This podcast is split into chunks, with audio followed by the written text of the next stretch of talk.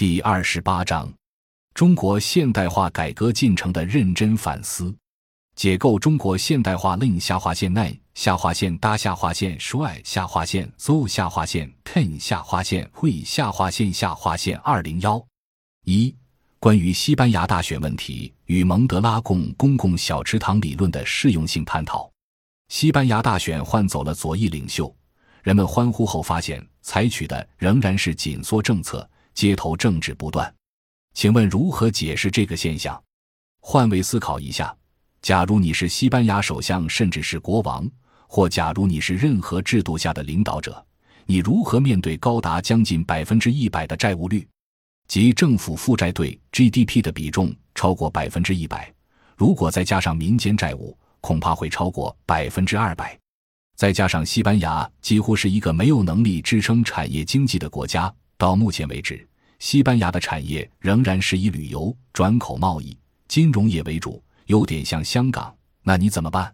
无论你是左翼右翼，现在你是总统，是总书记，在西班牙，关于奥斯特罗姆的公共小池塘理论，可以用于蒙德拉贡的企业组织形式内部。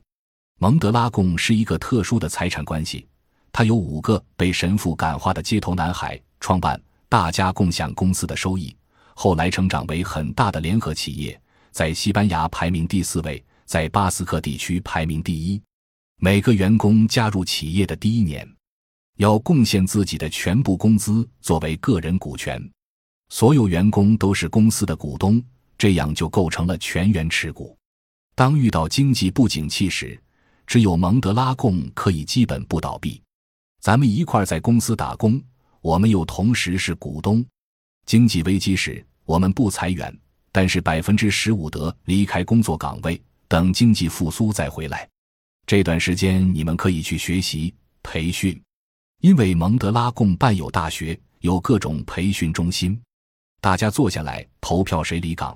离岗的人一定是劳动能力最差的。因为大家都明白，要让公司保证竞争力的话，留下来的必须是劳动能力强的人。你一定要说他是个私有 （private） 的话也没错，因为每个工人都是所有者 （owner），但又因为大家共同持有股权，它又是公共的 （public）。用一般理论很难归纳它。